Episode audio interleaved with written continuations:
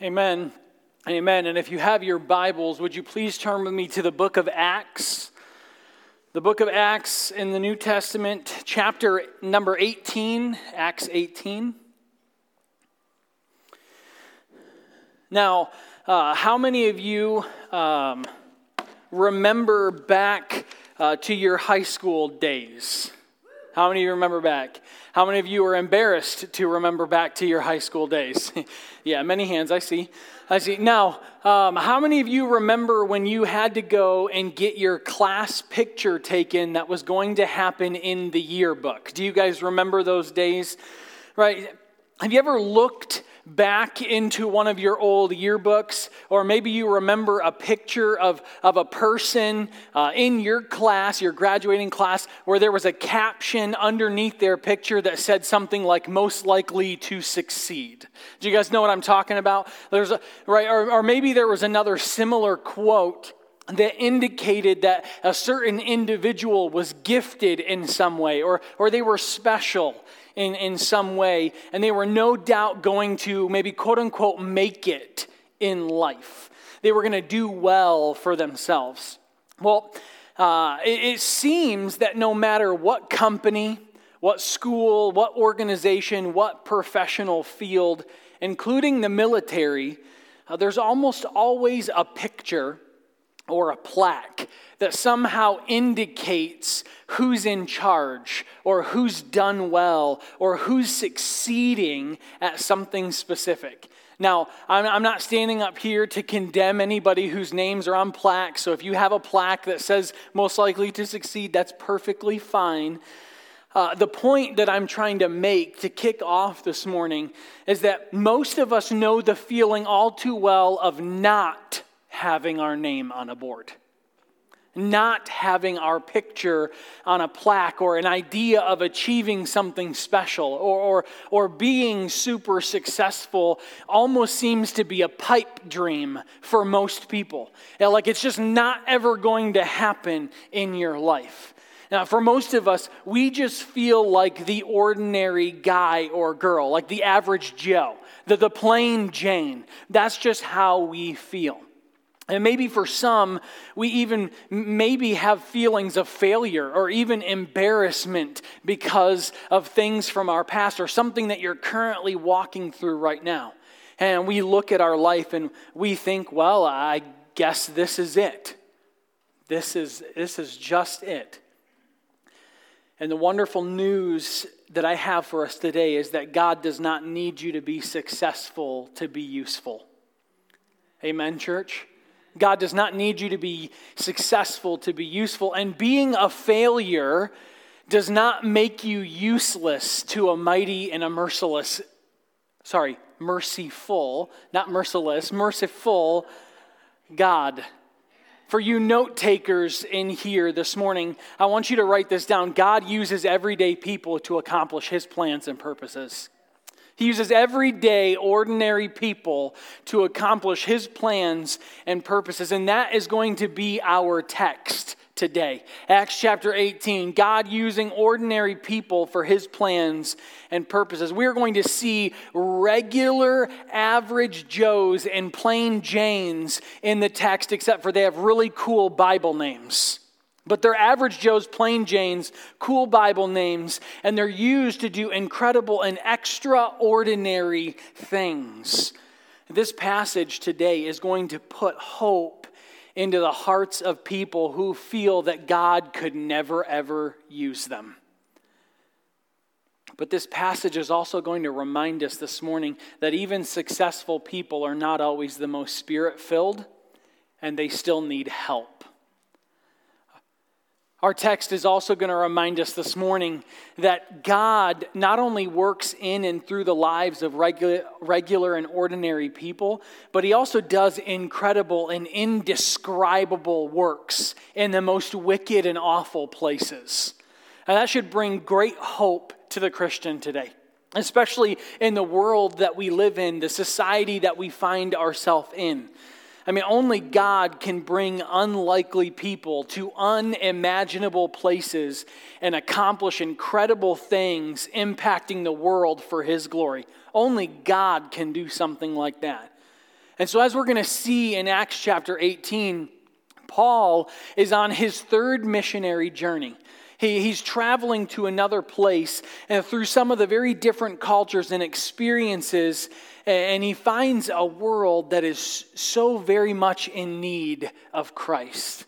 And we see a side to Paul today that as I, I was studying this out, I was moved in my spirit because I resonated at times with where we're going to find Paul at different points in ministry.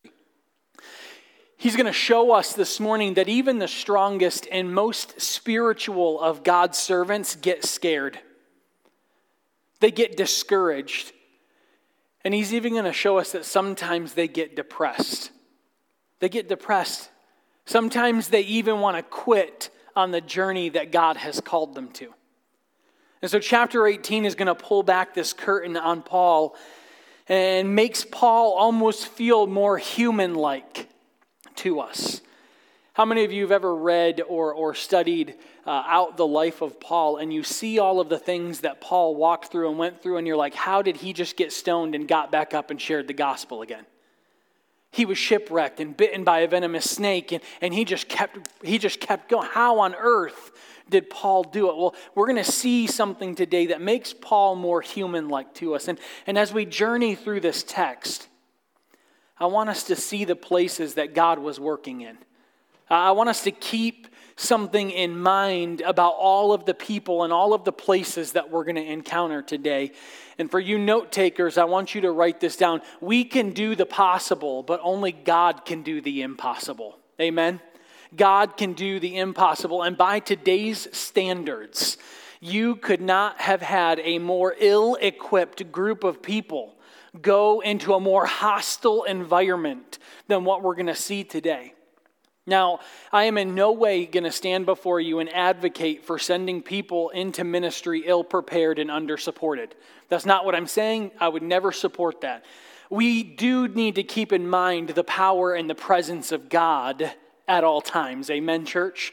And how it works through people, and it's not dependent upon your skill or your talent or your training. It's not. God's power and presence is, is depending on our willingness to obey and to submit and surrender. And that, dear church, dear Christian this morning, can often be the hardest thing that we ever have to do in this life, submit and surrender. But it is possible. So I want us to pick up in verse number one.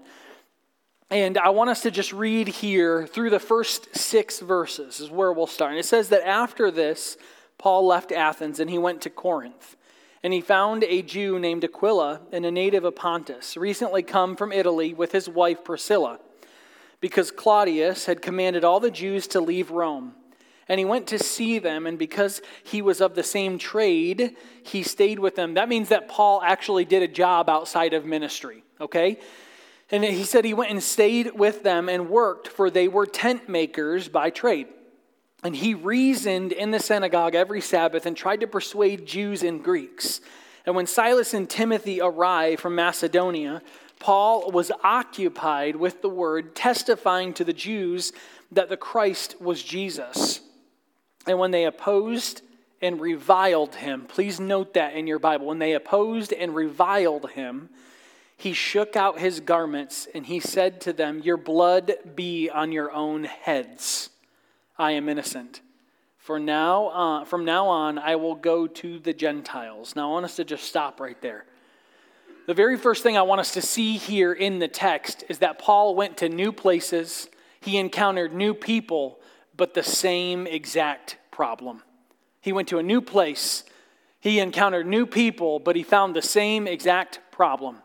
Now, I know you did not come to church this morning for a history lesson or a geography lesson, but if we want to fully understand the context of what's going on, it is good to know a little bit about the culture and the country in which Paul, uh, Paul has walked into.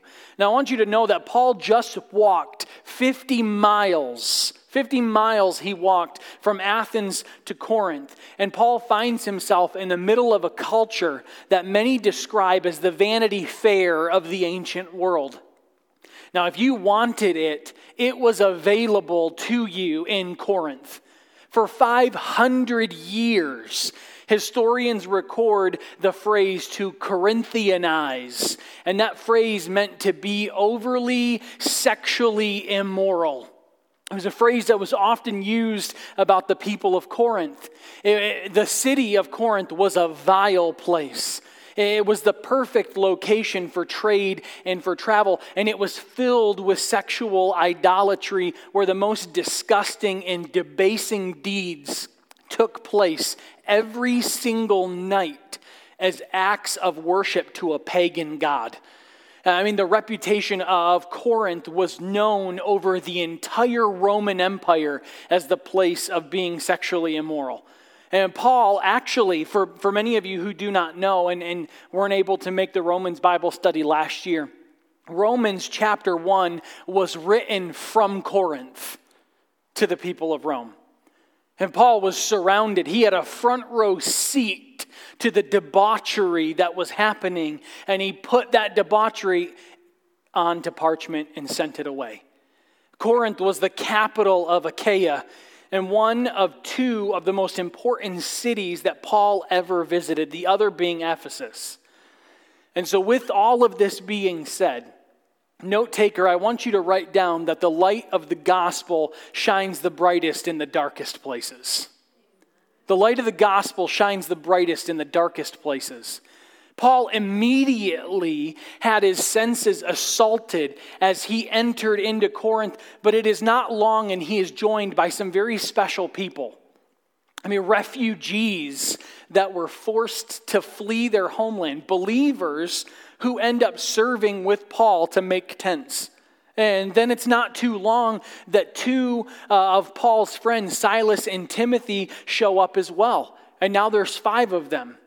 It's important for us to note this morning that this married couple, Priscilla and Aquila, that's talked about here, they're forced to flee their homeland. They, they really probably should not have even been where Paul was at, and they happen to be in the same place at the same time with the same mission in mind, and that's to impact lost people with the gospel. They left everything. They're living in survival mode, forced, and yet in the lives of these everyday people, God is going to use them in extraordinary ways. And some of you need to hear this this morning. I don't know where you find yourself, but I think a lot of people in here need to hear this. E- even when your life unfolds differently than you expected it to unfold, we have to remember that that could be the beginning of God's intended path for your life. We can't forget that. If I could be one hundred percent honest with you this morning, my plan never included ministry. It never did. I wanted to be a doctor.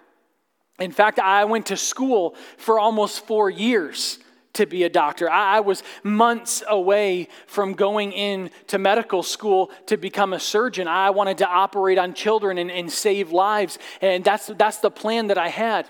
I remember tirelessly working hour and hour and hour while working a full-time job and my wife working to care for two uh, toddlers. I mean, Israel uh, was about fifteen or eighteen months old uh, when I was in school, and Esther was somewhere right around being born, like right in that that. Uh, time frame. Uh, my plan for me was not God's plan for me. And what I thought was a horrible plan, sending me into ministry, I thought that was horrible. Despite every challenge and every obstacle and every problem that has arisen over the last thirteen years, God has proved time and time again that this was a heavenly design. This was a heavenly design for me to be in ministry. Why do I know that? Because He's directed my path every single step of the way. Every single step. And for thirteen years, I have had to cling to a, a passage of Scripture that every time something happened and I wanted to give up, and every time something came my some curveball came my way, I had to bring this verse back to my memory over and over and over again, sometimes fifty and sixty times in the same exact day. Trust in the Lord with all your heart and lean not on your own understanding. In all of your ways, acknowledge him. Why? Because he will make your path straight. He will. Not me, not my spouse, not my kids, not the money that I make or the car that, no, God will make my path straight. He will direct my steps. He will. Church, it's not this morning just that God can use you. God plans to use you. He plans to use you. You, ordinary, regular, everyday people, God plans to use you. And so here is Paul. And he's with his friends, and they're making tents during the day, and they're ministering to people on the weekends. And then, and then Timothy and, and Silas, they, they show up, and, and they bring this love offering to Paul, and Paul is able to go into ministry full time.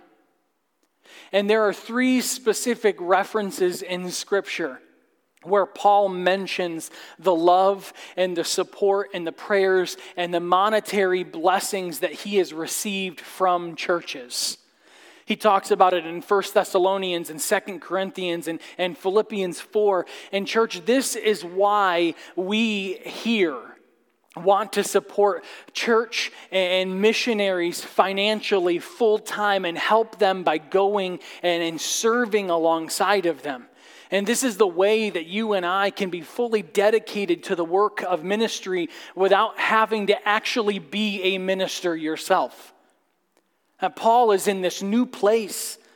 He met all these new people, and he's encountering the same old problem. The Jewish leaders, the people, they're just rejecting Jesus. They're rejecting him.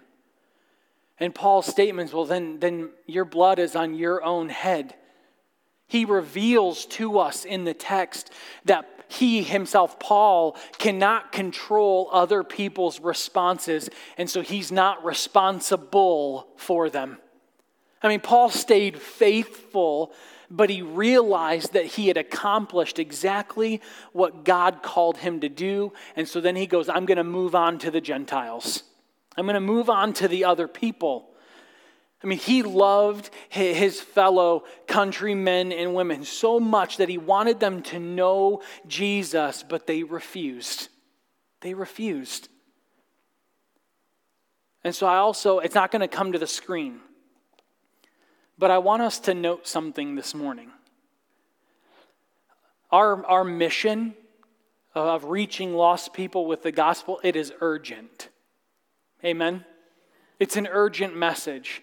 We, we must share the gospel, but you and I have no power or ability to make people receive the message. We don't. And at this point, we see something happen here in the text in just a few verses that is linked to several things that had happened to Paul and the fact that the Gentiles were actually receiving the message while the Jews had rejected the message. And it was perhaps the, the final straw, really, for Paul that we had already, like, through everything that he had already been through. So I want you to pick back up in verse number seven. And so Paul left there, and he went to the house of a man named Titius Justus, a worshiper of God. His house was next door to the synagogue. Crispus, the ruler of the synagogue, believed in the Lord, and together with his entire household, and many of the Corinthians, hearing Paul, believed and were baptized. And the Lord said to Paul one night in a vision, "Do not be afraid, but go on speaking, and do not be silent, for I am with you, and no one will attack you to harm you, for I have many in this city who are my people." And he stayed a year and six months teaching the word of God among them. I want us to just stop there, because the next thing that we see here in the text is a low point and an encouraging moment. A low point and an encouraging moment. I mean, the underlying message, church, that Paul suggests here is concern.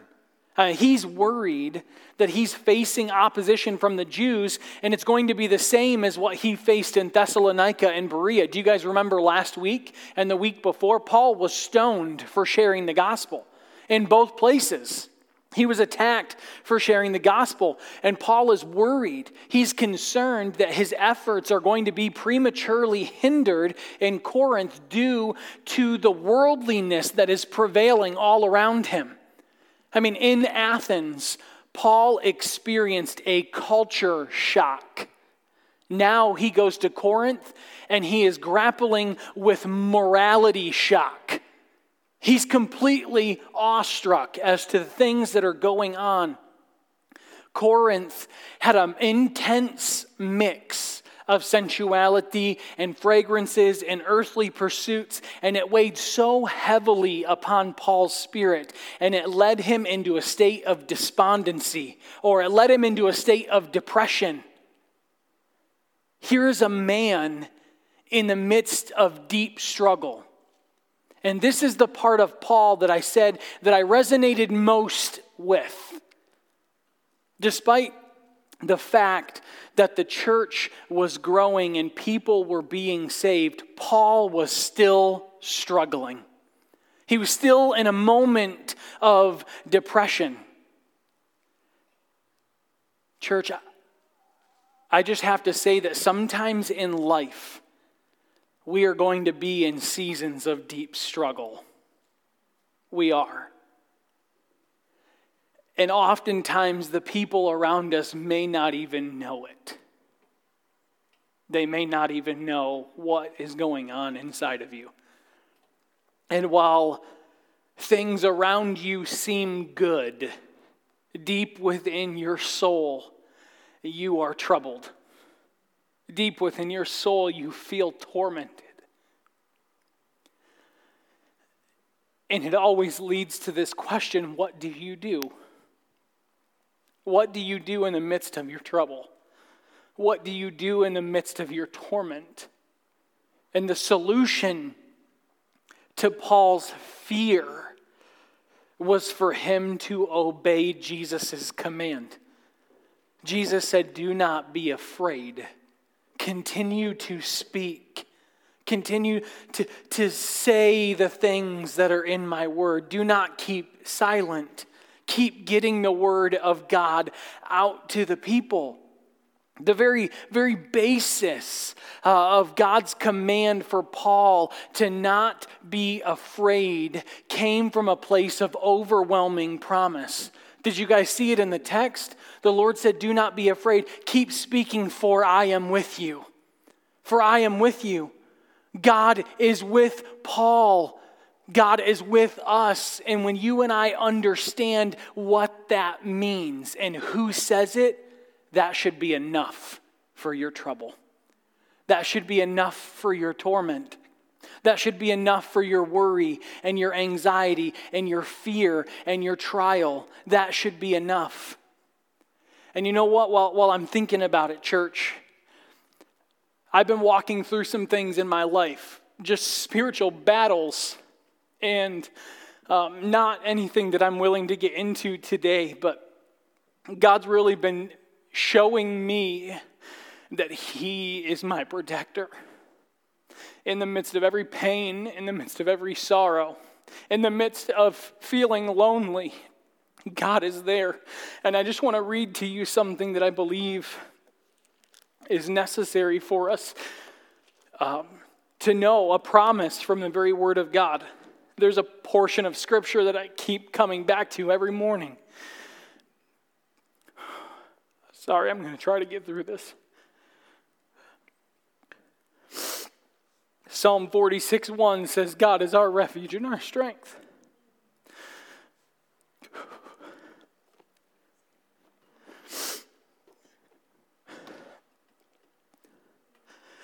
He is a very present help in time of trouble. "Therefore, we will not fear though the earth gives way, though the mountains be moved into the heart of the sea. Though its waters roar and foam, though the mountains tremble at the swelling. There is a river whose streams make glad the city of God and the holy habitation of the Most High. God is in the midst of her, and she shall not be moved. God will help her when morning dawns. The nations rage Do we hear that going on in our culture today? The nations rage. The kingdoms totter, but he utters his voice and the earth melts. The Lord of hosts is with us. The God of Jacob is our fortress. Come, behold the works of the Lord, how he has brought desolation on the earth. He makes wars cease to the end of the earth. He breaks the bow. He shatters the spear. He burns the chariots with fire. Be still and know that I am God. I will be exalted among the nations. I will be exalted in the earth. The Lord of hosts is with us. The God of Jacob is our fortress. Church, the cure for a heavy and a hurting and a broken heart is to hear the voice of God. That's the cure, to hear the voice of God. And where, where can we go that the voice of God is ready and waiting for us? His word. His word, it's there. It's always available. Every moment of every day, it does not matter where you are. It does not matter what you're walking through. The word of God is accessible to you. God is waiting for you to open it up. He's waiting to be able to minister and speak to your heart. I've been a Christian since I was a small child, and not one day goes by that I don't want to run and cling to whatever I come to in God's word, because it reminds us of so many things in the midst of our struggle. We're, we're reminded in the midst of our struggle that there is a promise of God's presence. Amen? God's presence is promised to the believer. It's there. There there's a certainty of God's power. There's a certainty of God's power in your life. There is the assurance of God's protection that we see in his word. And then lastly, we, we also find in God's word the importance of God's purpose in our life. I mean, God comforted Paul by keeping him on mission. That was his comfort. Keep going. Do you ever feel like that in this life? You're in the midst of something so hard and you just sense that the Lord's like, keep going. Keep keep walking. Keep persevering. Keep moving. You got to keep going. You got to keep going. You got oh, it's an, it's another day. You got to keep going. You ever feel like that? I mean, th- there were people that still needed to be saved in Corinth, that still needed to hear the gospel. The, the people in the city were waiting, and God wasn't done. He wasn't done. But let me say this also to us.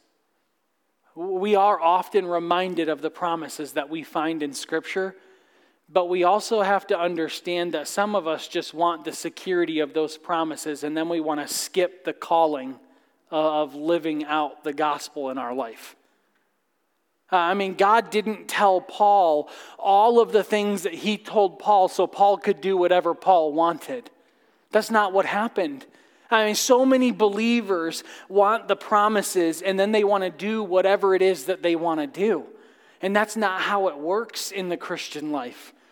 Church, God never gives us his presence and security without calling us to action in some way, shape, or form.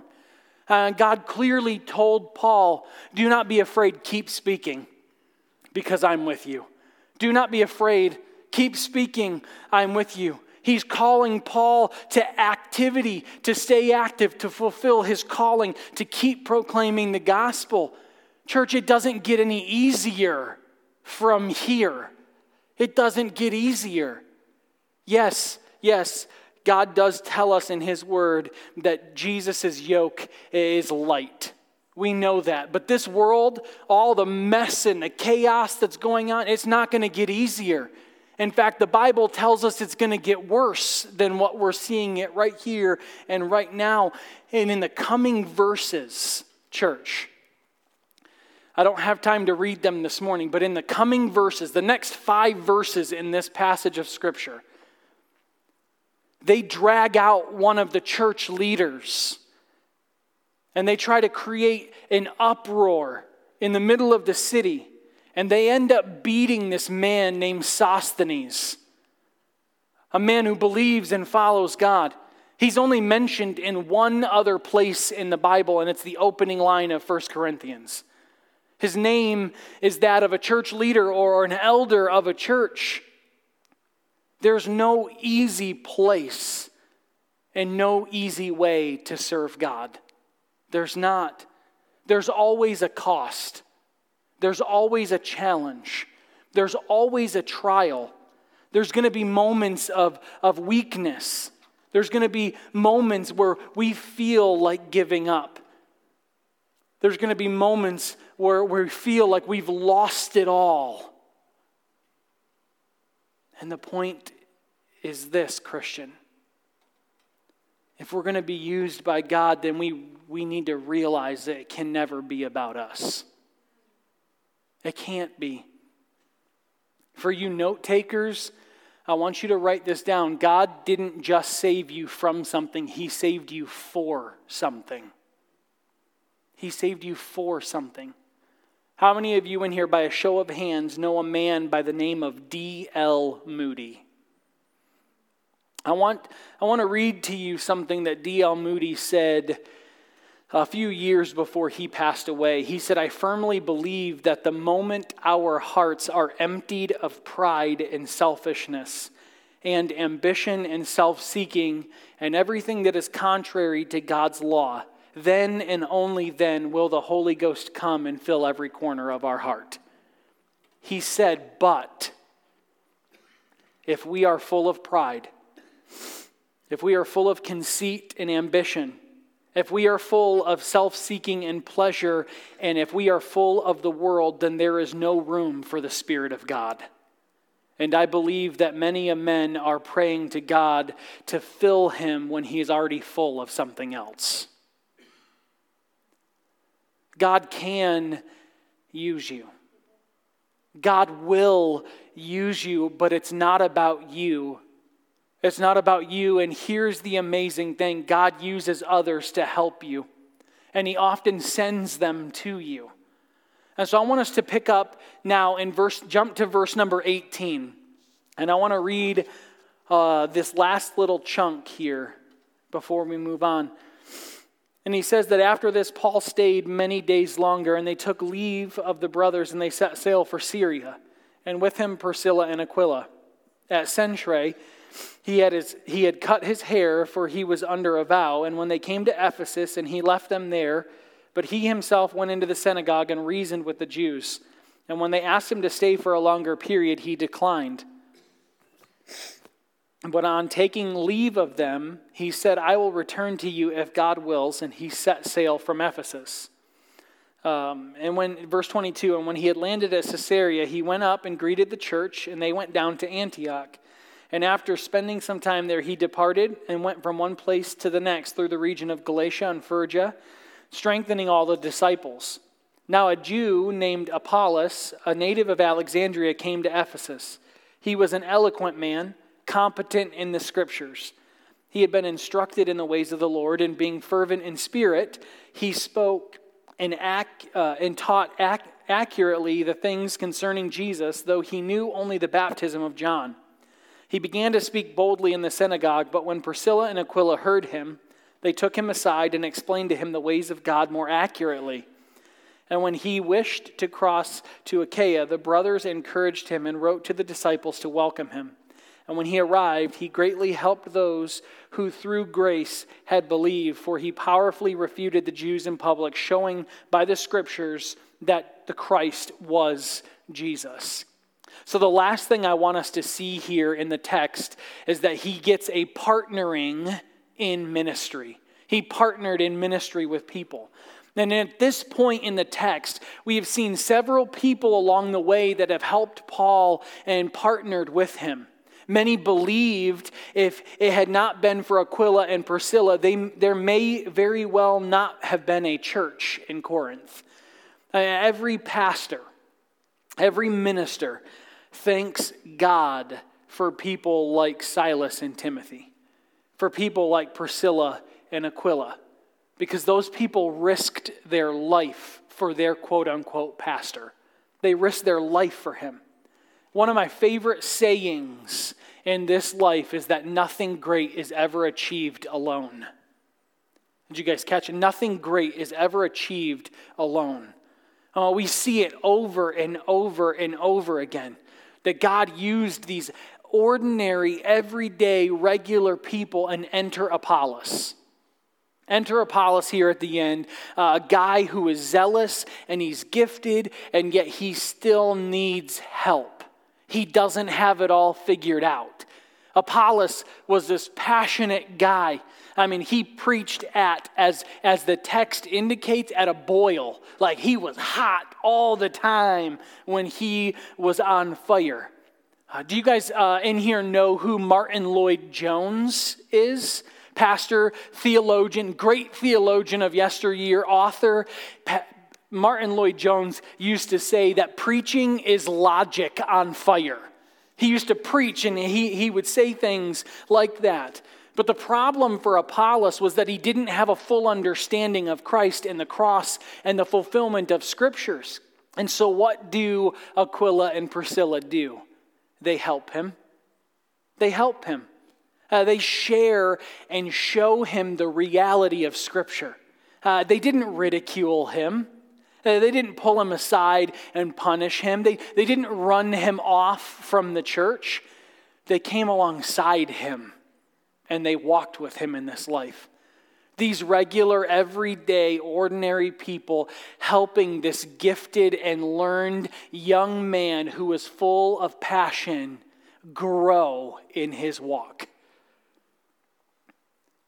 If that isn't a beautiful picture of discipleship in the Bible, I don't know what else is. It's a beautiful picture for the believer.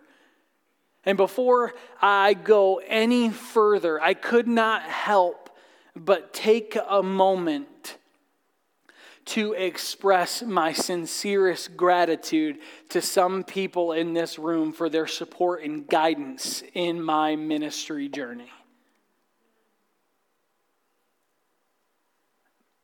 The very first people, and I'm not going to belabor this, but the very first people I want to say thank you to are my mom and dad.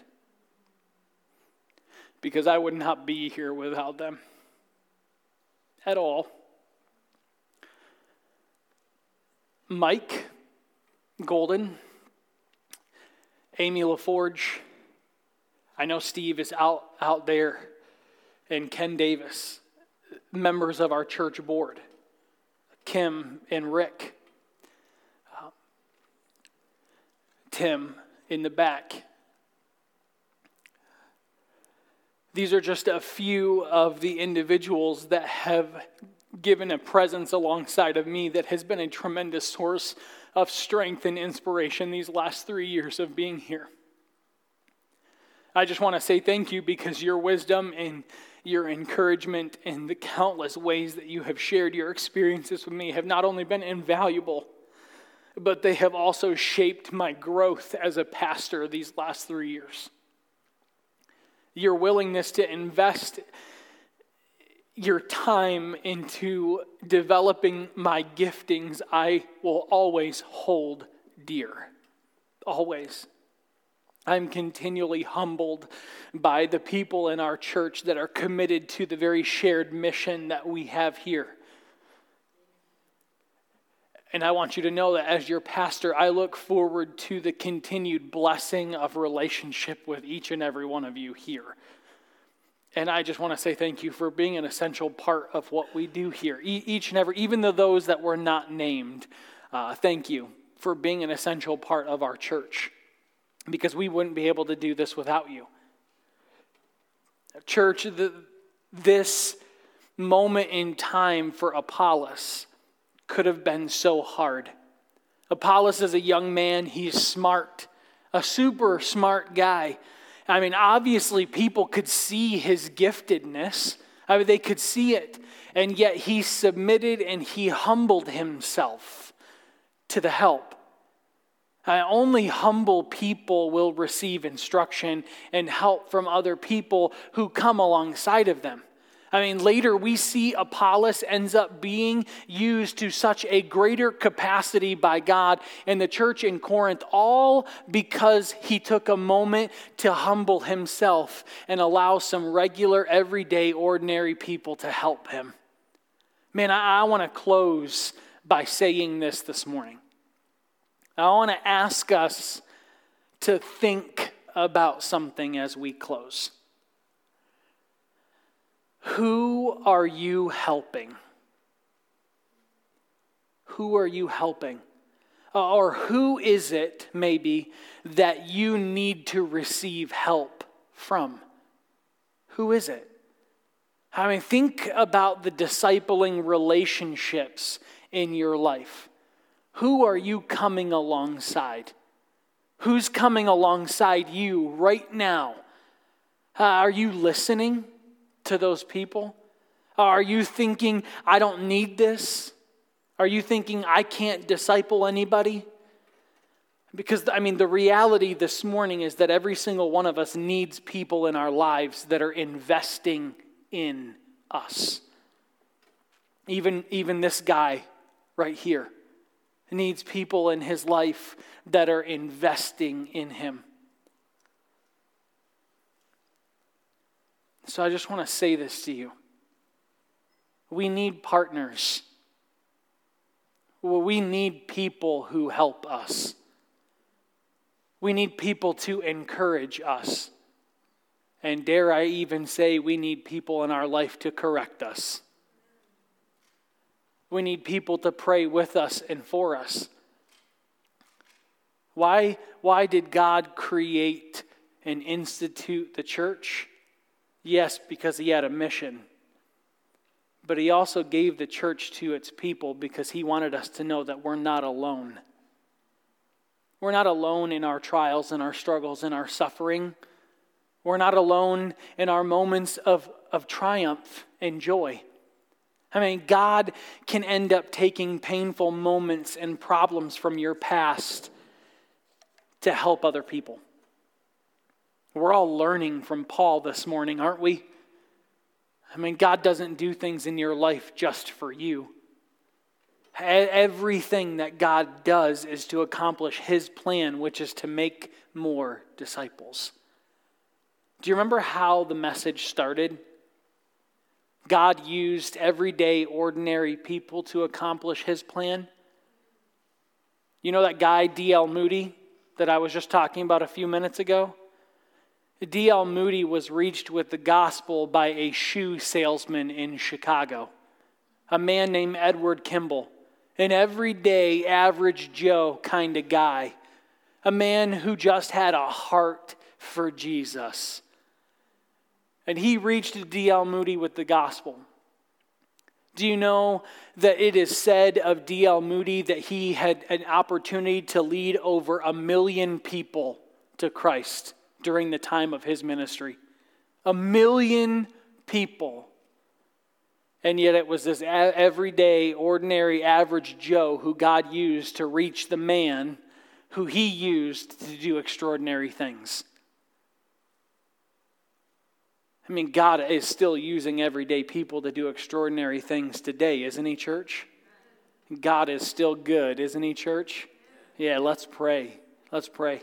Heavenly Father, we come to you in this place, Lord, and we just thank you so much for your word, for the encouragement today of, of, of the text, that even in our moments of weakness and our pain, our, our depression, our anxiety, our fear, whatever it is, Lord, that you're still faithful, that we can count on you and your presence to be there with us. Lord, we thank you and we love you. I pray, Lord, that you would challenge us to continue to speak out even in the midst of our trial.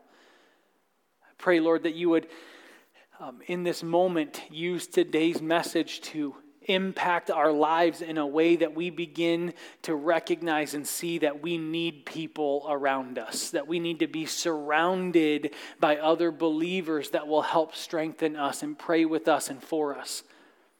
God, we thank you for the people that you do send into our lives, the people that have made an impact, the people that walk alongside of us, that don't push us aside, that don't ridicule us.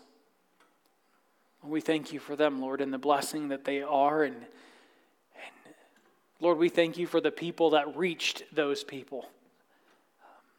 So God, give us a heart for uh, the lost.